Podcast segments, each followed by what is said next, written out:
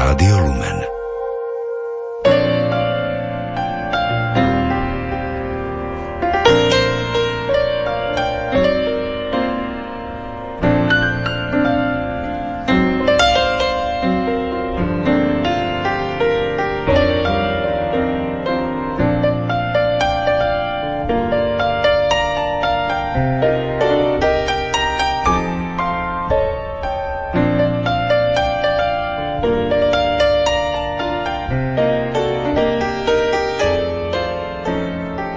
Písali ste si niekedy denník? Možno ste ten svoj už dávno stratili a možno do napíšete niečo aj dnes. V literárnej kaviarni budeme hovoriť o denníkoch, ale nielen o nich. Zuzka Šulajová si tiež píše denník. Okrem toho však napísala 7 denníkov pre mládež, ktoré si mladí veľmi obľúbili. So Zuzkou Šulajovou sa porozprávame v najbližších minútach a v jej knihách si aj zalistujeme. Pohodu pri rádiách vám želajú Diana Rauchová, Marek Rimóci a Ondrej Rosík.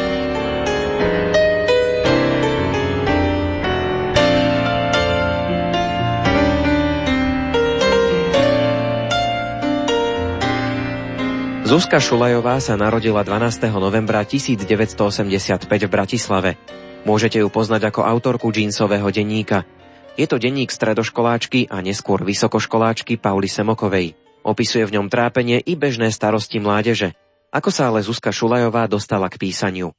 Bola som v 6. ročníku a so svojou kamarátkou, spoložiačkou sme sa dohodli, že si na Vianoče po stromček napíšeme príbehy prostredia tej školy a vystupovali tam tedajší učiteľi a naši spolužiaci a samozrejme aj chalani, ktorí sa nám veľmi páčili a chodili o ročníky vyššie. No a ja som vtedy zistila, že sa mi veľmi páči ovládať tie postavy a riadiť ich životy, kroky, že robili presne to, čo som chcela. No a vtedy sa už to písanie začalo so mnou vlieť. Písala som ale iba pre seba ešte ďalšie 3 roky a až v 17 som napísala Jamesový denník, prvú časť, čo bola v podstate prvá kniha, ktorá nemala nič spoločné s nejakou fan fantasy. A Jeansový denník bola prvá reálna kniha, ktorú som začala písať práve preto, že som mala rada denníky zo zahraničnej tvorby. Až na to, že prekážalo mi to prostredie, väčšinou americké a chýbalo mi niečo typicky slovenské. Slovenský spôsob vyučby, slovenské prostredie mesta a jednoducho všetko. Aj slovenský humor. Tak som si povedala, že to vyskúšam aj tak to malo byť len niečo pre mňa. Čiže keď som začala písať, tak ešte som nemala ani vytýčený nejaký cieľ alebo osnovu, ktorým smerom sa také kniha bude uberať. No a takto to začalo, neplánovane. Bola aj tá ambícia taká, že napíšem džínsový denník, pošlom do vydavateľstva, vydám, budem slávna. Práve, že naopak, ja som bola dosť introvert a nechcela som poskytovať rozhovory ani sa nechal fotografovať ani nič také. A okrem toho som si myslela, že každý spisovateľ musí mať nejaké školy, vyštudované slovenčinu minimálne alebo nejaké iné špeciálne vzdelanie, že nemôže byť spisovateľom každý. Dokonca som sa za spisovateľku nepovažovala ani keď už som mala tri knihy na konte. Brala som to tak, že ja som ich len napísala, to je všetko. No a tá ambícia tu v skutočnosti naozaj nikdy nebola. Knihu som dopísala, myslím ten džinsový denník jednotku a na 4 roky skončil v zásuvke stola. Po 4 roky som ho prečítala a bola to prvá kniha, ktorá sa mi naozaj páčila. Jasné, boli tam veci, ktoré bolo treba upraviť, vyhodiť a tak, ale nebolo to také katastrofické, ako všetky moje predchádzajúce vytvory, ktoré dodnes nemôžem ani cítiť, napriek tomu, že ich mám stále odložené na pamiatku. Keď som to takto upravila, prepísala a trošku viacej skomplikovala tú dielovú líniu, skúsmo som to poslala vydavateľstvu s tým, aby mi poslali spätnú väzbu. A samozrejme som aj dôraznila, že niečo takéto na Slovensku pravdepodobne ešte neexistuje. A možno aj to zapôsobilo, pretože zrazu mi o pár dní pán vydavateľa napísala, že on tú knihu berie a aby som už dielko nikomu neponúkala. No ja som bola úplne hotová, vyjavená z toho a dokonča som pána vydavateľa upozornila, aby si nemyslela, že ešte budem písať. A dnes mám na konte 9 kníh. Nebolo to tak, že by ste chceli pokračovať v tom džinsovom denníku, že pôvodná verzia bola, že vydám jednotku a tam sa to aj skončí. Áno, mala to byť prvá časť, až na to, že počas písania tej jednotky sa mi vykryštalizovali postavy. Sice som hovorila, že som nemala žiadnu osnovu v tom písaní, čo je pravda, ale vedela som, že hlavná hrdinka má skončiť jedným chlapcom, ktorý sa volá Patrik. A to som v tej jednotke dodržala. No a tým, že sa mi tie rôzne postavy, ktorých je v knihe veľa, trošku vyformovali, už mi bolo jasné, že ten koniec by som chcela trošičku iný. A preto som sa neskôr nechala vlomiť a napísala som aj druhý diel Jamesového denníka. A tak sa to už postupne začalo so mnou vlieť, pretože denníky neskutočne zaujali mojich čitateľov. Čím som nerátala, bála som sa reakcií. No že realita bola úplne iná, takže bolo na svete druhý diel, neskôr aj tretí diel, ktorý bol taký môj ústupok, že teda moje postavy aspoň skončia strednú školu, lebo v tretej časti maturujú a ukončia gymnázium. No a potom to už išlo. Teraz vlastne vychádza šieste pokračovanie tej bežnej línie džinsového denníka, ale čo je zaujímavé, celý ten džinsový denník je písaný z pohľadu dievčaťa, z pohľadu Pauly Semokovej, ale jedna časť je napísaná z pohľadu Lukáša, čo je vlastne Paulin priateľ. Po dopísaní tretej časti som odišla do Austrálie a tam som mala absolútne oddych od všetkého tohoto spisovateľského sveta. A hoci mi stále chodili kadejaké maily a prosby o pokračovanie. Keď som sa vrátila domov, tak sa mi to v hlave rozležalo. Zistila som, že je to niečo, čo ma baví. Vravela som ti, že asi nemá veľmi zmysel snažiť sa napísať nejaký iný denník alebo iný román pre mladých, ktorý by tak zaujal ako príbeh, ktorý som vytvorila a v podstate ešte nebol úplne definitívne ukončený, že dalo by sa pokračovať. No a tento Lukášov denník bol ešte len kompromisom voči čitateľom, ktorí chceli štvrtú časť, ale ja som ešte tak úplne nechcela. A preto som si povedala, že dobre, napíšem novú knižku, ale bude to v podstate to isté, čo predchádzajúce, čo predchádzajúce knihy, prvé tri časti, je to ich hrnutie. No a tým, že tento denník si píše Lukáš, tak je to zároveň napriek tomu, že to ten istý príbeh, je to úplne iný príbeh. Iná rodina, iní kamaráti, iné zážitky, a mnohé situácie sa vďaka tomuto denníku osvetľujú, pretože denník je subjektívna záležitosť. Nemôžem v ňom nejako výrazne opisovať predstavy, názory iných postav alebo pohnutky ich konania kdežto Lukášov denník mi niektoré situácie pomohol osvetliť. Ja ich poznám, ale do knihy dať nemôžem. Takže toto mi veľmi pomohlo a dokonca mi to pomohlo lepšie vniknúť do sveta džinsového denníka, napriek tomu, že ja som autor. Mohlo by sa zdať, že napísať džinsový denník z pohľadu Lukáša môže byť ľahké, lebo vlastne príbeh už máme daný, ale ako to bolo v skutočnosti? Bolo to naozaj také jednoduché, že vlastne ste sa držali toho príbehu, alebo ste narazili aj na nejaké možno problémové situácie, ktoré bolo treba nejako vyriešiť? Lebo vlastne ste nepočítali pri písaní džinsového biznisového denníka z pohľadu Pauli s tým, že sa ešte bude písať aj z pohľadu Lukáša? Paradox je, že mi sa to písalo o mnoho ľahšie ako Paulín denník. Práve preto, že ten príbeh už bol napísaný, čiže mala som danú osnovu. Už som len musela vymýšľať tie situácie iným spôsobom. No a písalo sa mi to ľahšie práve preto, že Paula je introvert a nemám s ňou toľko možností, koľko som mala s Lukášom, ktorý je extrovert, ktorý sa rád baví, ktorý má veľa kamarátov. Mohla som popustiť úzdu svojej fantázii a užívala som si to.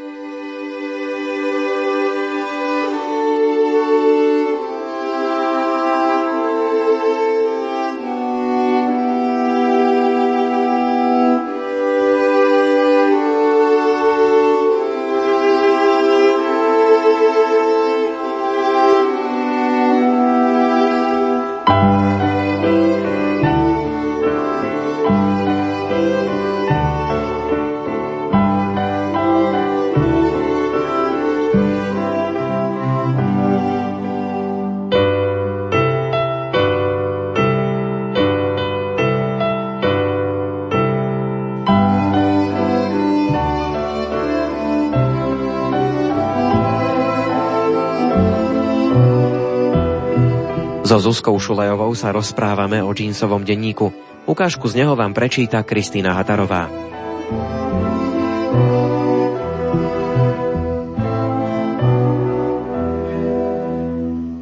...28.2003, streda 16.31. Mám hrôzu z prvého ročníka na strednej. Práve preto som si kúpila tento zošit, aby som sa mohla vyrozprávať bez toho, že by ma niekto vysmiel. Pokiaľ viem, nikto z môjho okolia sa toho nebojí tak strašne ako ja. No, asi by som sa mala predstaviť. Volám sa Paulína Semoková, ale všetci ma zásadne volajú Paula. Mám 15 rokov, výška 165 cm, váha striedava ukazuje 50 až 54 kg. Moje vlasy sú tmavo-hnedé a siahajú po Oni a taktiež tmavohnedé oči s pomerne dlhými myhalnicami sú jediné, čo sa mi na sebe neprieči. Nos sa mi zdá byť príliš špicatý, ústa priúzke a obočie ako džungľa. Mama vraví, že je krásne a nemám sa opovážiť vytrhať si ho. Takže vďaka nej vyzerám ako Frankenstein. Najhoršie je, že mám výrážky, ktoré nie a nie zamaskovať. Myslím, že to mne stačí. Bolí ma ruka, tak budem pokračovať niekedy na budúce. Aj tak si pripadám ako imbecil, keď vkladám svoje myšlienky na papier. A na čo sa tu vlastne opisujem? 2.9. útorok 4 hodiny 9 minút. O tretej som sa zobudila a už márne sa snažím zaspať. Teraz sedím na posteli, cítim sa celkom živo, len som napätá ako struna. Belko má položenú hlavu na mojom stehne a odfukuje ako starý chlap. 6 hodín 26 minút. Snažím sa prehltnúť aspoň nejaké to sústo z. A to mám len obyčajnú vianočku s hrozienkami a kakao. Dokonca ani to mi nechutí. 6 hodín 45 minút. Konečne som niečo zjedla. Za 25 minút musím odísť z domu, lebo mi ujde autobus.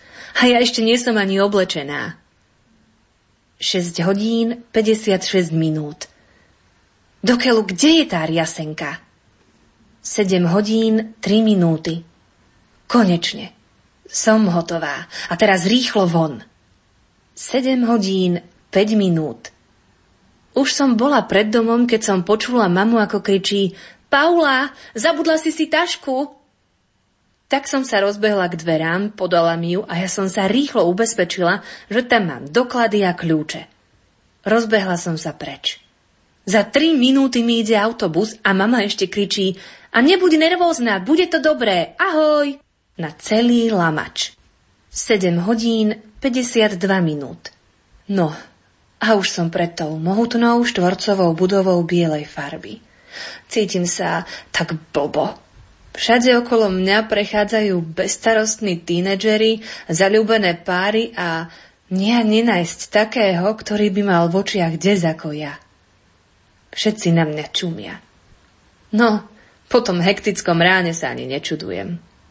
8 hodín 1 minúta. Som v triede. Zostali mi len dve voľné miesta. Vpredu pred katedrou, pri nejakom vysokom podľa toho, ako bol poskladaný na stoličke a chudom chalanovi s tlstými okuliarmi, alebo vzadu, kde ešte nikoho nebolo. Tak som šla dozadu. Mám to tu celkom útulné, pretože po ľavej ruke je okno so záclnou a žalúziami, takže si budem môcť vetrať a zaťahovať žalúzie, ako budem chcieť a nohy mi bude ohrievať radiátor. Ale aj tak sa cítim hrozne. Toto má byť moja trieda?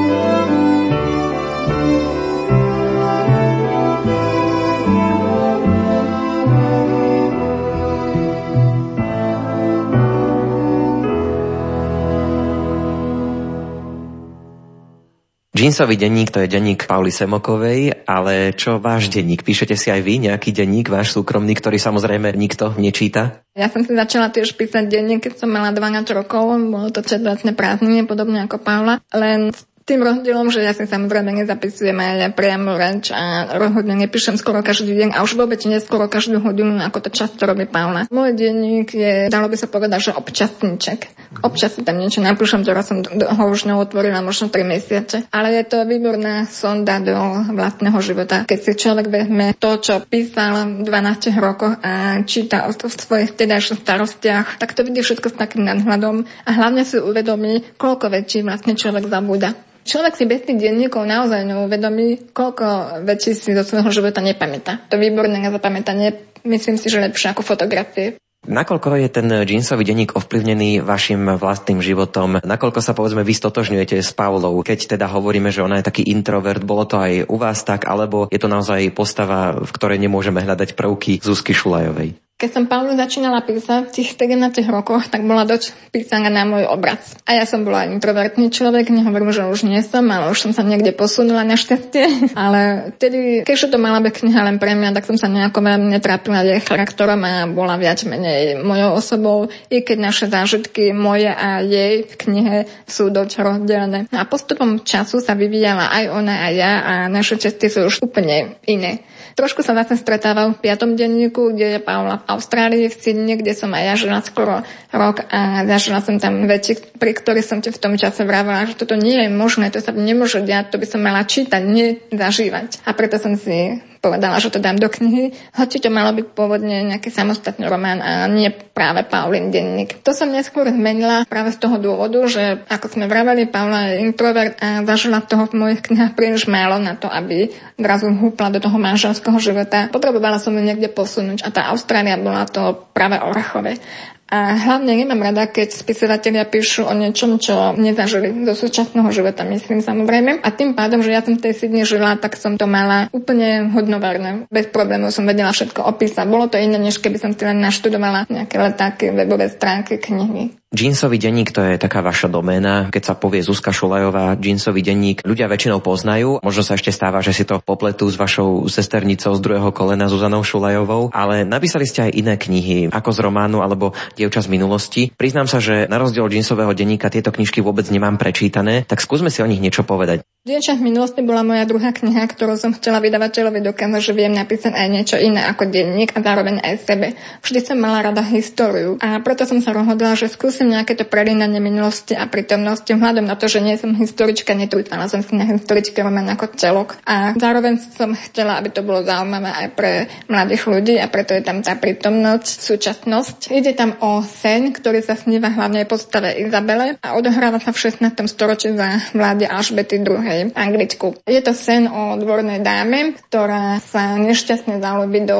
piráta, v podstate rytiera, ktorého využívala Alžbeta II, čo je historický fakt. Okolo tohto faktu som omotala celý ten tragický historický príbeh, ktorý začne mať dopad na postavy súčasnosti. Celé je to tak nejako poprepletané. Čitateľom sa to dodnes dosť páči. Dokonca ho čítala moja triedna učiteľka zo základnej školy a nechápe, ako som to mohla vymyslieť. Samozrejme, ja už tým, že už je to niekoľko rokov, čo táto kniha vyšla, to bolo v roku 2008, myslím. Už tam vidím veľmi veľa nedostatkov a niečo by som už zmenila, ale dejovú líniu by som zachovala samozrejme. Teraz ešte tá druhá, ako z románu, tá je o čom?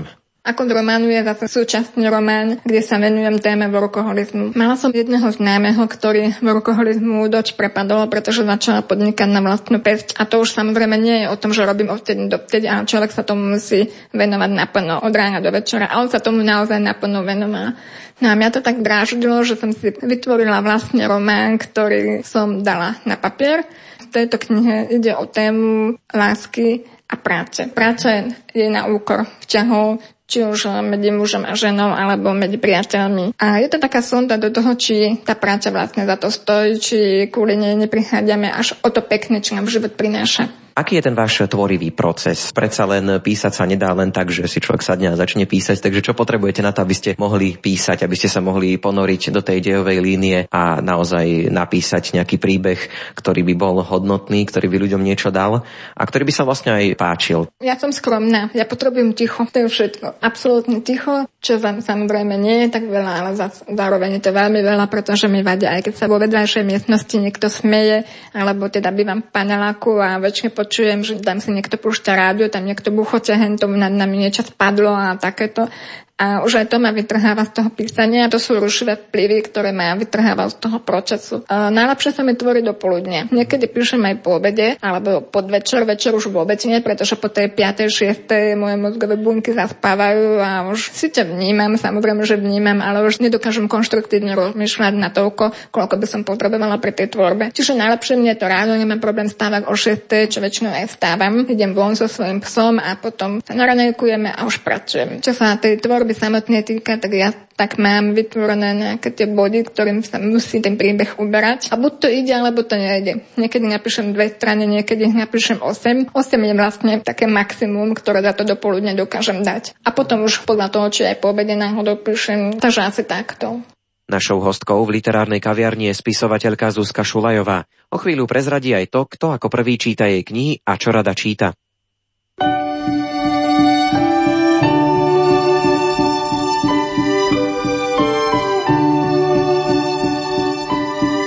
Otvorme si teraz knihu ako z románu od Zuzky Šulajovej. Číta Kristýna Hatarová. Vo štvrtok ráno sme si s Tinou vymenili najčerstvejšie a nepotrebné novinky. Vrátane toho, že Paľo, ktorému už ťahá na 30 začína mať nezmyselný pocit, že mu týkajú biologické hodiny. Podotkla som, že Juro bude mať 27 a tiež si začína pripadať starý. Sú horší ako baby. Keď ma však Tina podpichovala, že už Jura zaťahujem do bežnej debaty, čiže Juro sa stal súčasťou môjho života, radšej som sa odhlásila s racionálnym zdôvodnením, že by bolo vhodné trochu sa už aj učiť. Nech nás to v decembrových skúškových pretermínoch neprevalcuje. Lenže mala pravdu. Naozaj sa stával neodmysliteľnou súčasťou môjho života, rovnako ako ja jeho. Uvedomovala som si však, že to udržiavame iba vo virtuálnej rovine. Aj keď som to bola práve ja, kto to nechcel posunúť do reálnej zložky. Stále som mala na pamäti, že virtualita je niečo iné. Naživo asi ťažko budeme takí spontánni. Predsa len je to pre mňa cudzí človek. A navyše som podvedome ako si očakávala deň, kedy to všetko zhasne. Ako keď niekto sfúkne plameň sviečky.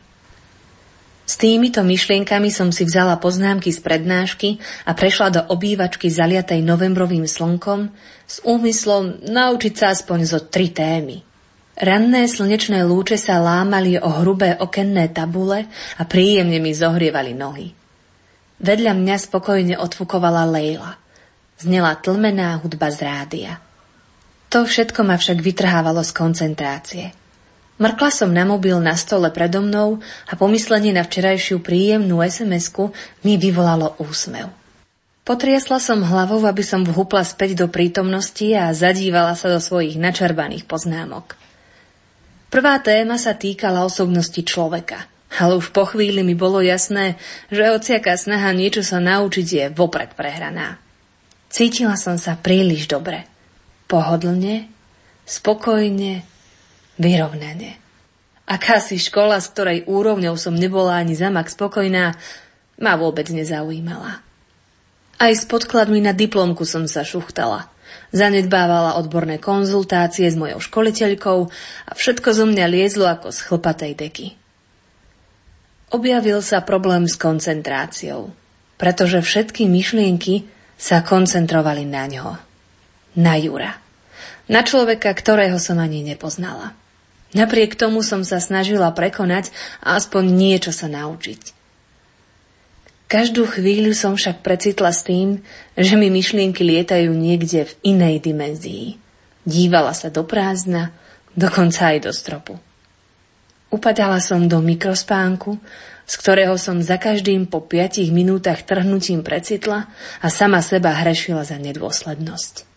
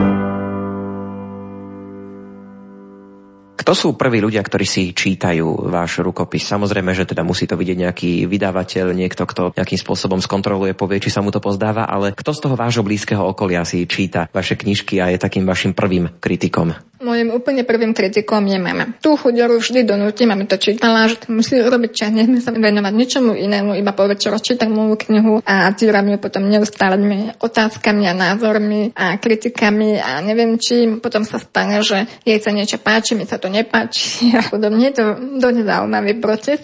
No ale jednoducho mama je tá prvá a potom väčšinou moje najlepšie kamarátky, ktoré sú každá úplne iná a teda každá má iný názor na určitú problematiku, s ktorou si nie som prípadne istá alebo tak. A to je asi pri tej tvorbe to najdôležitejšie, pretože autor voči svojej knihe nikdy nie je objektívny. Vždy ju vníma subjektívne, vždy rozumie každej situácii, ktorá v knihe nastala, ale pritom čitateľ, ktorý do nej tak nevidí, tomu rozumieť nemusí. A preto potrebujem tieto objektívne názory. Zvyknete veľa toho aj vyhodiť, že napíšete nejakú časť, taký nejaký väčší úsek, 20-30 strán a potom to celé prerobíte alebo úplne vyhodíte? Stáva sa. Málo kedy, pretože ja som dosť kritický človek a prepračovávam veci hneď v rámci tej eh, tvorby. Ale čítam to po sebe toľkokrát, toľkokrát všetko prerábam, že síte sa tá nová podoba k tej starej ešte podobá, ale e, som skutočne veľmi kritická a nemám problém vyhodiť kľudne aj tým 20 strán, keď uznám za vhodné. Aké sú plány do budúcna? Na čom budete teraz pracovať? Teraz vychádza jeansový denník 6. Na čom teda budete pracovať ďalej? Už máte nejakú víziu, že čo by ste chceli ešte napísať? Vzhľadom na to, že som napísala už 7 denníkov a dva romány pre mladých, tak už sa veľmi nechcem vrácať aspoň zatiaľ k literatúre pre mladých a o mladých, ako ma tituluje moje vydavateľstvo. Práve, že rozmýšľam nad nejakým historickým románom, kde by história nebola iba dejová kulisa, ale skutočnou dejovou osnovou, do ktorej by som zakomponovala nejaký ten príbeh. Jeansový denník by som osobne charakterizoval ako denník určený skôr pre dievčatá, ale napríklad ja sám osobne som dôkazom toho, že sa to môže páčiť aj chlapcom alebo mužom. Máte aj teda mužských čitateľov, alebo som taký skôr ojedinelý prípad? Mám aj mužských čitateľov, ale samozrejme, že dievčatá absolútne prevažujú logicky, keď oni majú tých knih a zatiaľ čo pre chlapcov je iba jedna. Ale v tejto šiestej časti sa nachádza aj zase zápisky z pohľadu Lukáša. V šiestej časti sú tri denníky v jednom, Paulín, Lukášov a potom ešte tá najmladšia dcera, ale nepoviem čia dcera, to si treba prečítať. Takže mám aj mužských čitateľov, je ich pomerne málo ale predsa len sa stáva. Najčastejšie sa mi však stáva, že sa mi ozývajú priatelia mojich čitateľiek, ktorí by chceli knihu, pre nich získať knihu s podpisom. Zaujímavé je, že vy ste sa dostali aj do povinného čítania. Ako sa na to pozeráte? Lebo predsa len sme zvyknutí, že v tom povinnom čítaní sú skôr staršie knihy, klasika, takže je to možno také zvláštne byť medzi takýmito autormi v povinnom čítaní. V súčasnosti to už vnímam ako počtu, pretože neviem o nikom, komu by sa to do súčasnej literatúry podarilo, ale na druhej strane musím uznať, že veľmi nesledujem súčasnú literatúru, takže možno sa mýlim. Keď som sa to však dozvedela prvýkrát, bola som v šoku. Samozrejme, ako skoro nikto, nemala som rada povinné čítanie, pretože to bolo niečo, čo sme museli a tie knihy naozaj boli až príliš staré. Medzi povinným čítaním je aj Anna Karenina, ktorú som ja na strednej škole nemohla a prevračala som na ňou oči. A pred rokom som si ju prečítala. Ja som zhatla. Mala som už 30 rokov skoro, Čiže to myslím, že to je ten správny čas, kedy by tieto knihy mali prichádzať k svojim čitateľom. Na strednú školu je to ešte príliš skoro. Na mnohé z tých kníh to príliš skoro dané tým čitateľom. Takže ja som bola v šoku a bála som sa ako negatívne to zapôsobiť na mojich čitateľov, že mi ich odradí. Chvála Bohu sa niečo také nestalo a všetci, ktorí to majú ako povinku, alebo sa dostanú ku príslušnej stati učebnici literatúry alebo dokonca slovenského jazyka, sú nadšení a vypisujú mi z toho, že konečne sa o mne učia a že o mne vedia viac ako pani učiteľka. Takže to dopadlo úplne inak a môžem byť pyšná. Dokonca ste v jednom rozhovore povedali, že aj recitujú v súťažiach v umeleckom prednese prózy vaše texty a dokonca, že sa aj pýtajú, že čo by mohli recitovať, takže aj im viete toto poradiť? Áno, stáva sa veľmi často, že recitujú na Hviedoslavovom Kubíne a na rôznych iných recitačných súťažiach. Vždy ma to tak milo poteší a prekvapí. Je tam síce veľa dialogov, takže je to taká vďačná kniha, ktorá sa dá, dá dobre dramatizovať. Ale keď už si odo mňa žiadal radu, že ktorú časť by si mali vybrať na túto súťaž, tak od toho dávam ruky preč, pretože ja nemôžem predsa posúdiť, ktorá časť sa tomu človeku, tej čitateľke najviac hodí, pretože nepoznám ju, neviem aká je, neviem ako číta, musí si to vybrať sama, musí si sama vybrať tú časť, ktorá je sa mne najlepšie, do ktorej sa dokáže vžiť. Doposiaľ sme sa rozprávali teda o písaní, ale teraz by sme mohli sa pozrieť aj na tú druhú stránku. Čo teda zvyknete čítať? Momentálne mám rozčítanú knižku od Juraja Červenáka, tretí čas eh, dobrodružstva Bátoryho a on je jediný slovenský autor, ktorého aktívne čítam. O ostatných len buď viem, že poznám mená, alebo viem, čo napísali, ale nejako slovenskú tvorbu až tak nesledujem. Nemyslím to samozrejme nejako negatívne, nikoho ne- nevažujem, len väčšinou mám vybratých práve zahraničných autorov, ktorým ešte stále vychádzajú knihy a k tým sa neustále vraciam. Sú to predovšetkým detektívky a thrillery. Čítam len veľmi málo romanci, skôr to napätie a dobrodružstvo. Príkladom môže byť Jeffrey Deaver, ktorý píše fantastické knihy, kde sa človek čitateľ za každým niečo naučí, lebo sa venuje konkrétnej téme, ktorú v svojej hrubej knihe vždy nejako rozvinie. Michael Connelly, Lucy Adler Olsen, severský autory Jonesbo. Tiež aj trilógiu Millennium som čítala. Mám pomerne široký záber, dokážem prečítať aj ránu literatúru, teda realistickú literatúru Khaled Hosseini, ktorý píše o živote v Afganistane. Sú veľmi živé tieto knižky, veľmi živé pútavé príbehy. Je zaujímavé, že vy vlastne ste spisovateľkou na plný úvezok, ktorá nevenujete sa asi ničomu inému. Dá sa z toho na Slovensku uživiť? Záleží veľmi od toho predaja kníh, samozrejme. Chvála Bohu, ja mám to šťastie, že dá sa mi z toho relatívne vyžiť, aj keď nie je to až také jednoduché, pretože zo spisovateľského honoráru sa samozrejme platia ešte odvody zdravotné a sociálne poistenie, dane a štát nás považuje za živnostníkov a podľa toho aj fungujeme. Čiže záleží to od toho množstva predaja, od dohody s vydavateľstvom, aký má človek spisovateľ honorár.